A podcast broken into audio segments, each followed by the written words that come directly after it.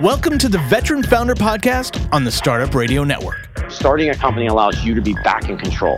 The weekly show that brings together military spouse and veteran founders who are doing remarkable things in the business world. Can't imagine there's anything out there stronger than the bond that military and veteran entrepreneurs have. We'll hear their story, the story of their business, and lessons learned. Joy can override the worries and depression. Here are your hosts, Carmen Nazario and Josh Carter. Welcome, everybody. Welcome to the Veteran Founder Podcast. It's Friday at 1 p.m. on the West Coast, and we're excited you're here. If you've never been here before, welcome. I am your host, as I mentioned. Uh, and every week we bring in these remarkable, amazing founders that just happen to have a great and incredible background in the military. And this week we have a returning guest, Gerald Pygott from PSC Marketing Group. Welcome to the program. Welcome back to the program, Gerald. Yeah, thank you, Josh. Glad to be here. Yeah, I'm really excited you're here. Uh, you know, just to kind of catch everybody up, the people that haven't heard you before, why don't we give a little bit of background of, about your military background and, and what led you into the military? Well, I went into the military um, back in the mid 70s, um, not by any ch- choice of my own. My uh, stepfather at the time thought it was the thing I needed to do to make a man out of me. And then after boot camp, I went and did about seven months uh, POW MIA recon in Vietnam. Oh, my. And uh, so I've got some stories to tell about that for another time.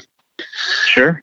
And then after uh, I got my um, replacement in the Delta, I was transferred to Hawaii, and I'm thinking, going, man, I really got this. I'm going to Hawaii now, grass skirts, hula girls. Life is really good, right? Yeah. Well, you know, the Navy has a sense of humor, and I think you were in the Navy too, Josh. I you? was. Yes, Yeah. I was. And uh, so when I piped aboard ship, I found out I was on duty oiler, and we were leaving the next morning for nine months out at this out at sea. hmm I didn't see Hawaii for almost ten months. Nice. That's pretty funny. Yeah, Hawaii's. Uh, you know, when I went through the uh, through boot camp, I went through in Great Lakes, Illinois, and um, my mo or my MOS, as as uh, people in the Army call it, or my my rating was I was I wanted to be um, an illustrated draftsman, and they don't have illustrated draftsman school in the Navy. You just sort of have to you have to interview, or what they call in the Navy, that you strike into it. And so instead of my recruiter putting in, me into something very easy so that I could spend a lot of time working on my portfolio to get into Illustrator draftsman, he just put me into deck. And so in Great Lakes, Illinois, you go after you go through your basic, you go through like a sort of enhanced basic, which is basically just getting you ready for shipboard life for a few weeks. And uh, we get our orders, and I get Pascagoula, Mississippi. If you're scratching your head wondering where that is, that's the right thing. That's the right reaction. Um, but one of them, one of the folks that, uh, that one of the, one of the guys in my class, he got uh, Pearl Harbor. He got tour guide at Pearl Harbor. Oh like, I'm not sure man! what senator's son you are to get that, but I, I couldn't believe it. Three years, and he did tour guide at uh, at Pearl Harbor. Couldn't believe it. Unbelievable. Yeah, when I went in, uh, I you know did that famous ASVAB test, and I scored incredibly high that I had my choice of A schools. Nice. So I decided to become a CB. Yeah. And uh, and that's part of the reason why I wound up in Nam because I could fix just about anything or build anything. And so I was fixing ships that got shot up on a regular basis. And we should tell our listeners that CB is just uh, short for construction battalion. They That is correct. CBs. And the way they actually spell it is C S E A B E E S. But the the real acronym is C and B, and it's construction battalion. Anyway, sorry, Gerald. That's correct, Josh. So, um, one of the reasons I wound up going to Pearl Harbor was that there was a choice of duty and there was a $20,000 enlistment bonus. Oh my. If I was willing to cross over. And I said, What is it, the rate that you want me to cross over into, or an MOS if you prefer? And they said, We don't have enough hull technicians. And basically, a hull technician is a CB that goes to sea. Which ships were you on? I was on the USS AO 148 for my entire naval career after that. Oh wow. And where did you end up going uh, on that on that ship? Oh, we did uh, like five Westpacks when I was in. So I went to Hong Kong, Subic Bay. I was in Thailand. I was in Australia. I was around the whole Pacific Rim. I'm I'm very jealous. I was the Atlantic fleet, so we didn't get any Westpacks. We always got the Med. So I'm very jealous. I, I didn't get to go the Asia route. It was pretty cool. I bet. I bet. Uh, how and then when? What year did you get out? I was officially discharged in November of 79. Okay. And then when you got out, what did you do next? What was the uh, what, what did where did you go? So I was learning to become a branch manager. And then they shipped me off to Alaska to open up an office up there. Oh man. And then, for whatever reason, Household Finance Corporation disappeared, went under, whatever you want to call it, which was really not that bad, to tell you the truth, because the next job that I had, I got to go to all the native villages and put in all the power plants. And Oh, I did okay. that for the next seven years. You're a fishing guy. How how was the fishing up in Alaska? Uh, there is none better, dude. I was in Yakutat Bay two weeks ago, Oh, and I landed a 486 pound halibut. come on. Oh my goodness. I'm very jealous right now. Yeah. we, we finally went to um, Estacada Lake here in Oregon uh, this morning, actually, and we've been doing the Clackamas, we've been doing the Willamette, and I live in West Linn, which is not far from the you know the the Willamette Falls over here, and had nothing, nothing, nothing, nothing. Went to the fishing dock over at Estacada, and we caught seven trout this morning, and so much fun. I, I can't wait to go back out, but I I really want to go back and do more salmon fishing. It's so much fun. Well, I'll tell you what, I've got a friend who is a former sheriff, and he's also a veteran. He runs a charter company on Detroit Lake. Oh Uh, you come on down here, give me an idea when, and I'll get a hold of him, and we'll go spend a day out on the lake. How's that? Oh, it's a, it's a date. I love it, Gerald. So you're in Alaska. You're you know you're going to these different villages. What what what do you think helped you prepare for this journey that you were going into that eventually became PSC marketing? Okay, so um, my experience in Alaska, the reason I was so successful was partly because of my military experience, because I was the only white guy in all of these native villages. So I kind of stuck out like a sore thumb. So that required a little bit of intestinal fortitude that you could only get in the service. Makes sense. And I told one chieftain, he said, You got brass balls as big as cojones. Yeah, you were in the Alaskan villages, and the the chief said that you had uh, intestinal fortitude. Put it mildly. Uh, so after Alaska, where did you head next? Well, after Alaska, I met a girl. Eventually, I sat Adam, right? And then I wound up with her in Belleville, Illinois, because she was in the Air Force, and then we got married, and she turned out to be my first wife. Oh, okay. And then, uh, did you move back to the mainland states, or did you stay in Alaska for a while? Uh, we moved to Illinois, and then when she got out, we moved to Corvallis, Oregon. Okay. And when when did you start the sort of the the precipice, or what was the sort of the the start of PSC marketing, and why marketing? It didn't sound like you had much of a marketing background up until that point. Well, you know, I didn't have much of a mar- I didn't have any formal training in marketing, but I believed in myself And I knew that marketing was nothing more than having a good relationship with customers. And that's something I do well. And that's how we got started yeah, with PSC. We were founded in 1994 and we've been going pretty much strong ever since. Oh, wow. What was your first, uh, what was your first customer and how did you know how to find them?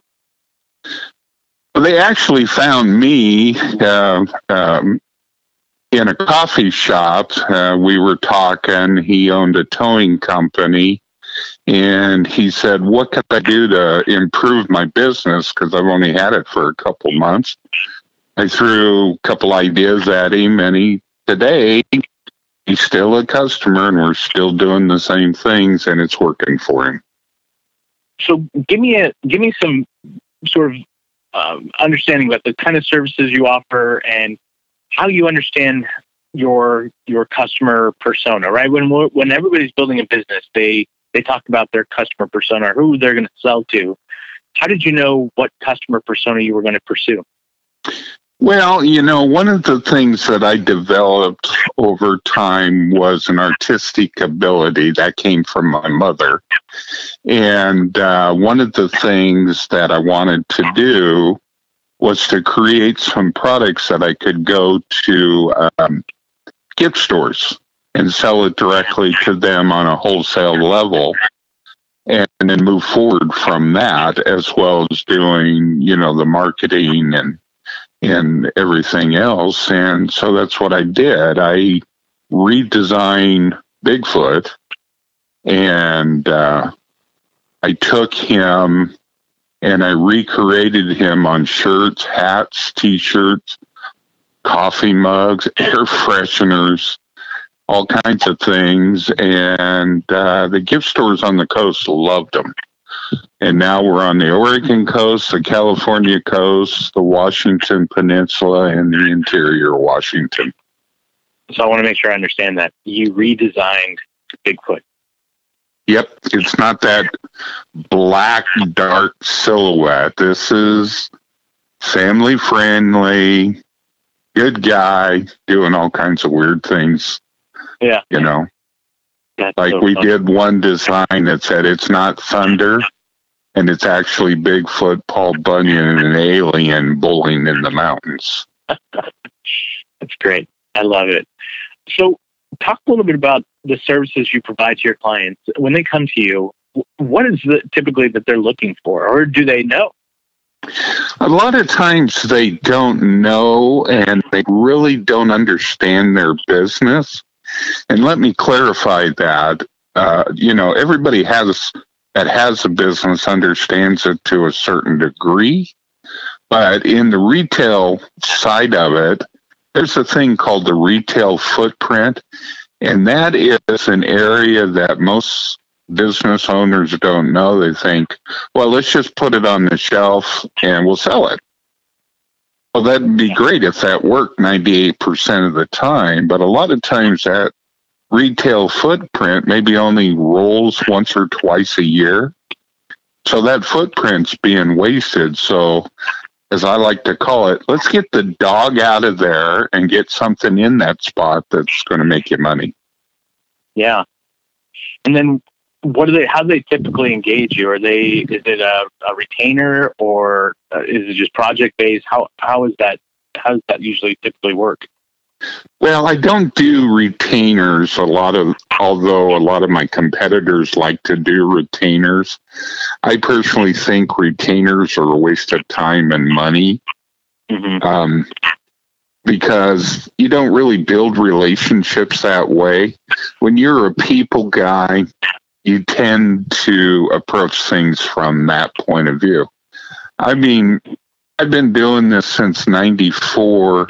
My clients send me Christmas cards and birthday cards, and they call me up just to see how I'm doing. And, you know, and that is the power of the relationship. So, to give you an example of what I've been doing during the COVID 19 outbreak, is all my business clients got hit hard, had to close their stores down, hmm. and a lot of them had outstanding invoices. So what I did as a company is I called all my clients that had outstanding invoices and I said, don't worry about paying them. We'll take care of that after this is over. Yeah. Now, my competitors weren't doing that. Right. So who do you think they remember the most? Oh, 100%. The guy yeah. that worked with them.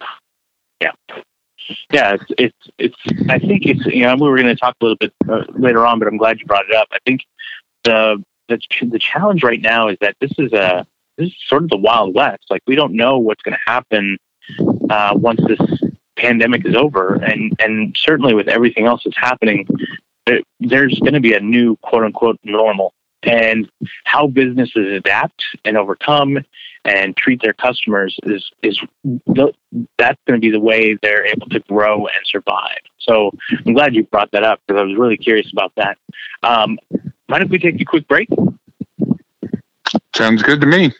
Yeah, let's do it. Uh, we're going to take a quick break and we'll be back with Gerald Pygott from PSC Marketing Group right after this. This hour of the Startup Radio Network is supported by Bridges to Change. Bridges to Change's mission is to strengthen individuals and families affected by addictions, mental health, poverty, and homelessness. They use their voice and resources to stand up to all forms of discrimination, mass incarceration, barriers to health care, and inequitable economic opportunities.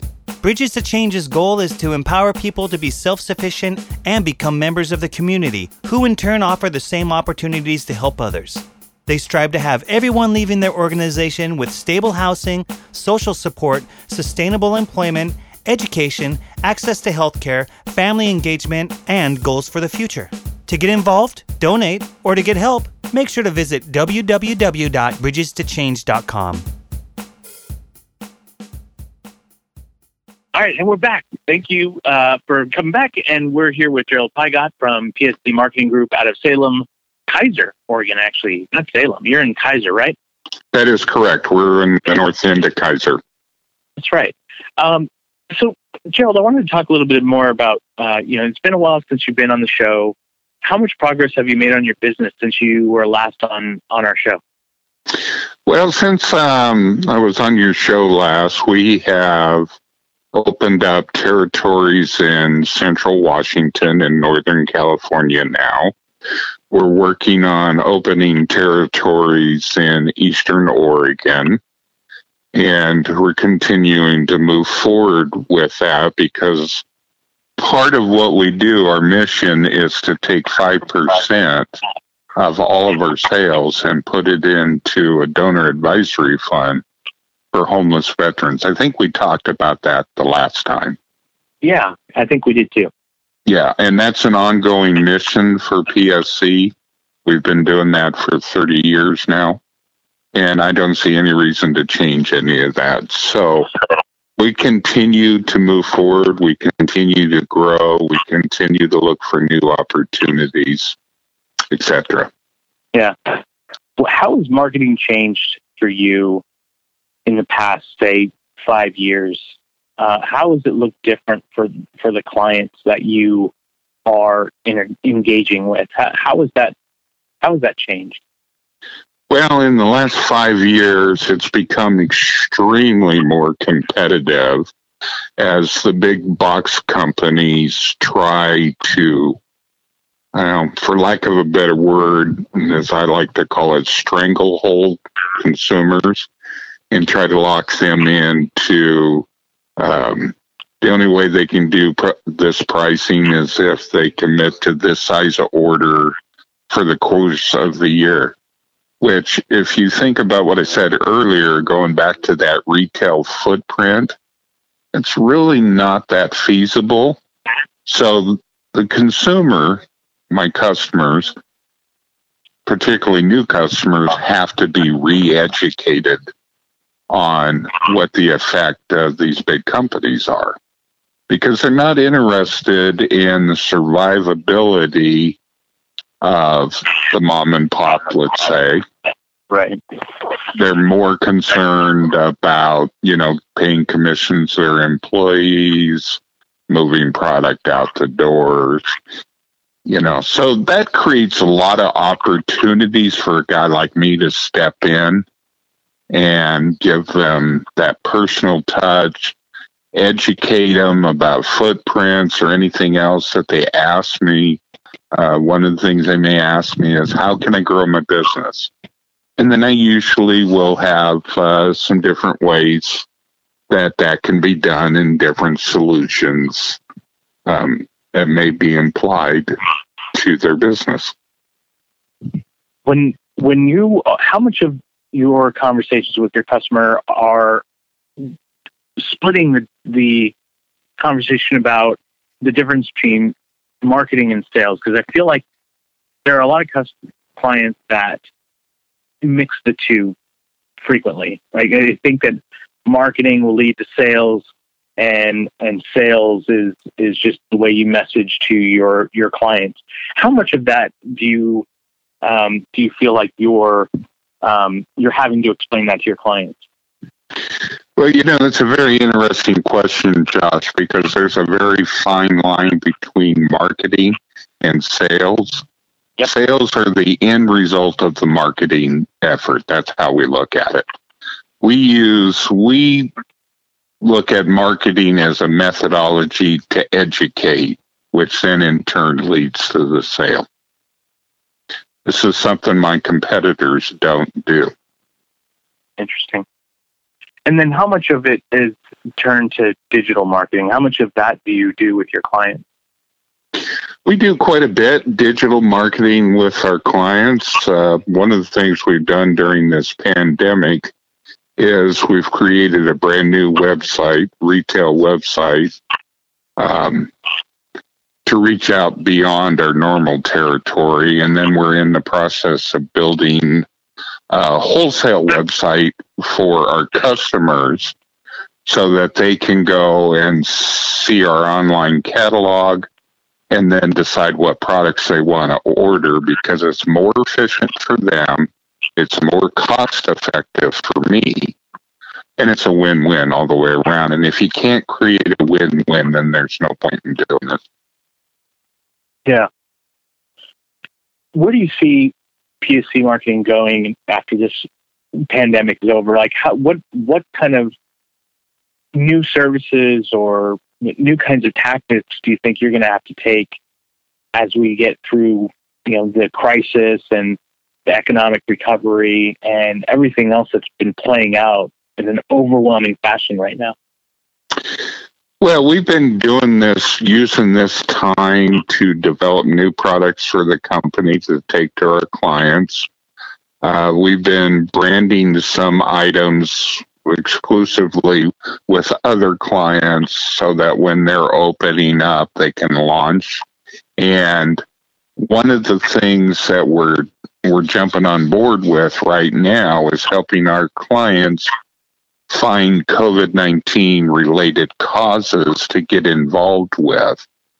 For like with PSC, we take 5%, we give it to a donor advisory fund for veterans, homeless vets. So we have one client uh, in Washington.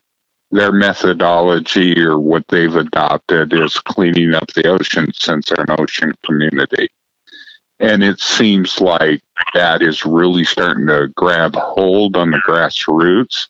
So every location is going to be different and it's going to be unique to their particular challenges in their particular area. For example, Leavenworth, Washington, which we just have a couple of new clients, they've been hit hard by this pandemic because uh, the town thrives on tourism and they were basically shut down for almost three months.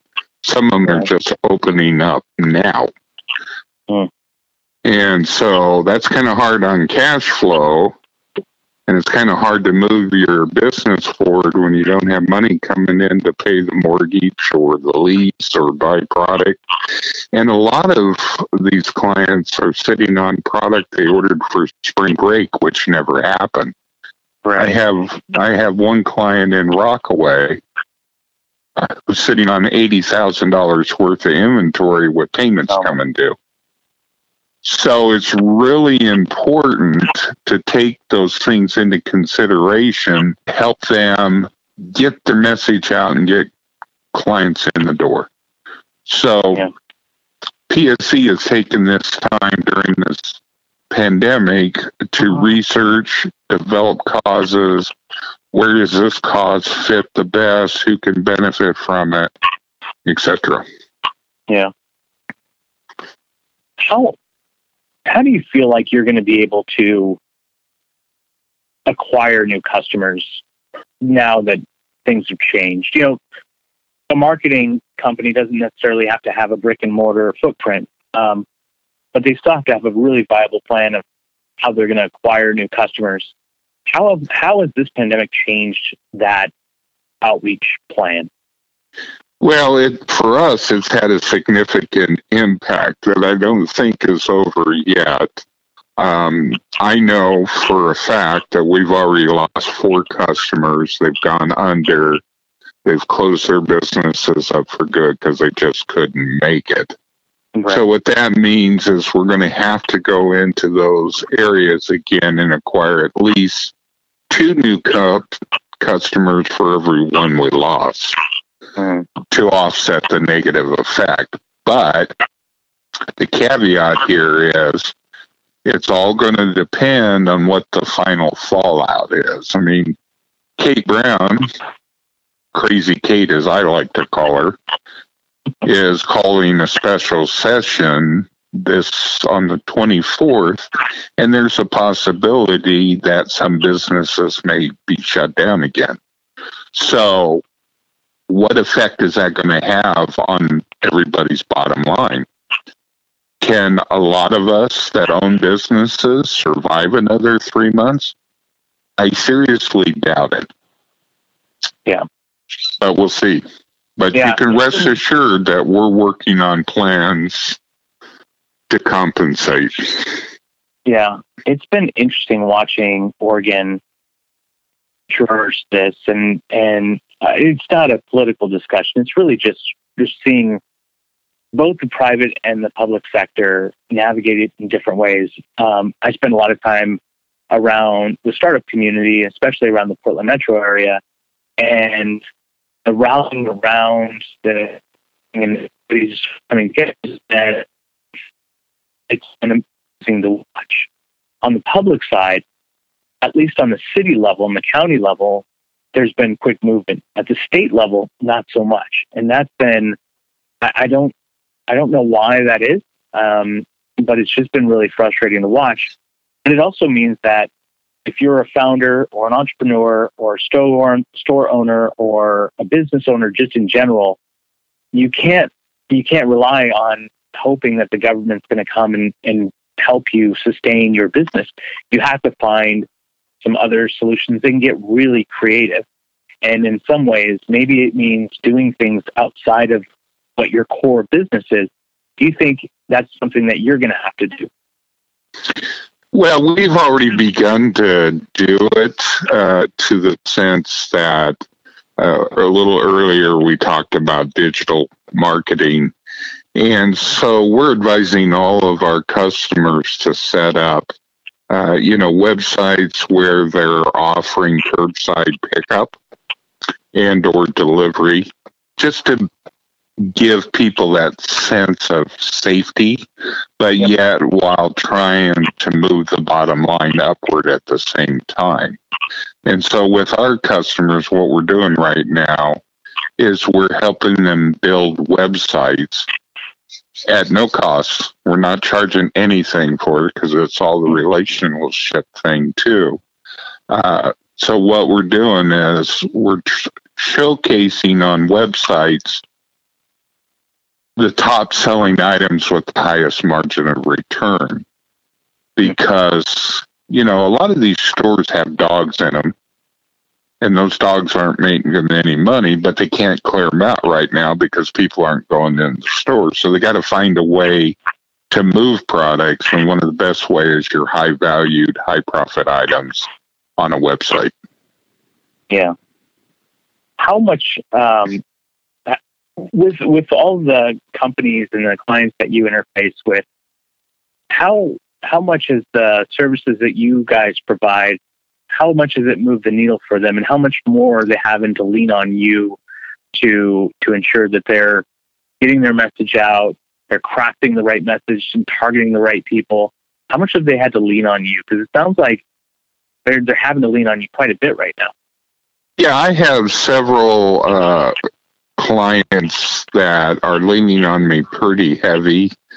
And Yeah. for me, these are important clients that are because they spend an average of three to five thousand a month with Wow. me. So it's very important for our company's bottom line to keep them somewhere profitable. And uh, but those companies, they're holding on to about 65% of their normal revenues right now just by paying attention to what they're doing.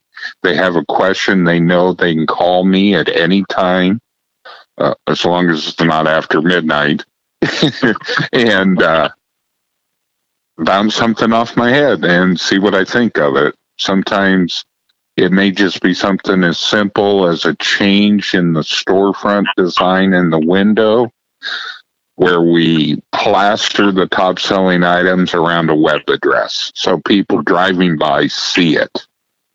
So, you know, I'm fielding an awful lot of questions right now from an awful lot of clients. But like every business, we also have some clients that maybe only will do 2000 in a year. So we're not going to put as much attention and focus into those clients as the ones that butter our bread. Sure, that makes sense. That makes sense. We asked this uh, at the at the last uh, time you were on the show, but what's the the one thing that you and and maybe this is a different answer this time around, but what is the thing that you think that you have that you've screwed up pretty well, and you went back and you're just saying, I'm, I'm I won't do that again because it maybe had a, a huge could have been detrimental to the business. Well, um, one of the things here just recently was I made an assumption about uh, a certain product and then I overshot my mouth and I couldn't back it up. and uh, so that had pretty detrimental of effects. But with the client, I was able to straighten it out and, you know, eat crow. Okay, I ate a lot of crow and uh, I was spitting feathers out my mouth. I ate so much crow. but because of the relationship, we kept the customer and we moved forward, and now we just kind of laugh about it.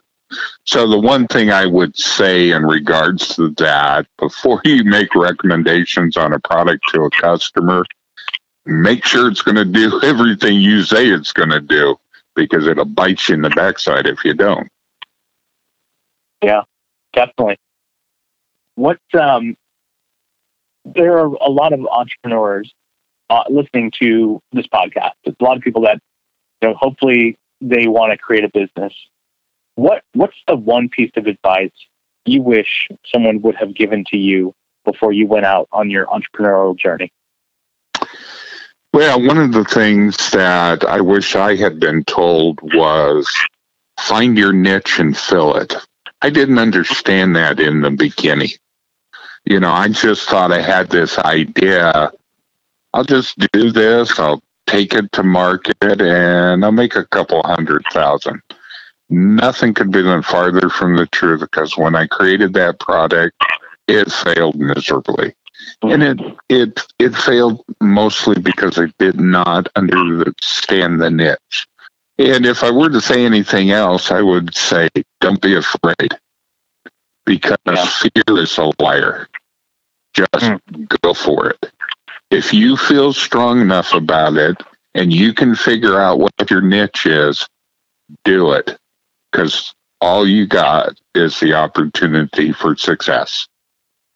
And sometimes it's better to fail and try again than to fail and just say, that's it, I'm done. Failure is quite a teacher sometimes, too. Hundred percent, hundred percent. I agree that. I, I, I love that. I, I really appreciate that, Gerald. Where, where can people find you online? Well, uh, right now we have two possibilities. They can go to the bigfootzone.com if they want to see the products that we have to offer. We've also put some things on the website there that pokes fun at the COVID 19 thing. Mm-hmm. For example, I got my Bigfoot walking through the woods with an N95 mask on, and it says the original social distancing champ. And then uh, if they want to get a hold of me directly, they can email me at Burly, B U R L Y 1 at gmail.com, or they can call me at 503 510 9532. That should pretty much round it out. Yeah, absolutely. Gerald, it's, uh, it's a, a great privilege and uh, an honor to sit here and, and chat with you. I really appreciate you coming back, and I'm definitely going to give you a ring, and, and we'll uh, we'll visit Detroit Lake one day. But uh, but thank you again so much for being on the on the uh, on the show. You're more than welcome, Josh. Yeah. So you've been listening to the Veteran Founder Podcast on the Startup Radio Network. Tune in every week, Friday at 1 p.m. on the West Coast. Listen, learn, get shit done. We'll see you guys next week. Thank you. You're listening to the Startup Radio Network. Listen, learn, launch. 10% of our gross revenue goes directly to women entrepreneurs in developing countries around the world through Kiva's microfinance program.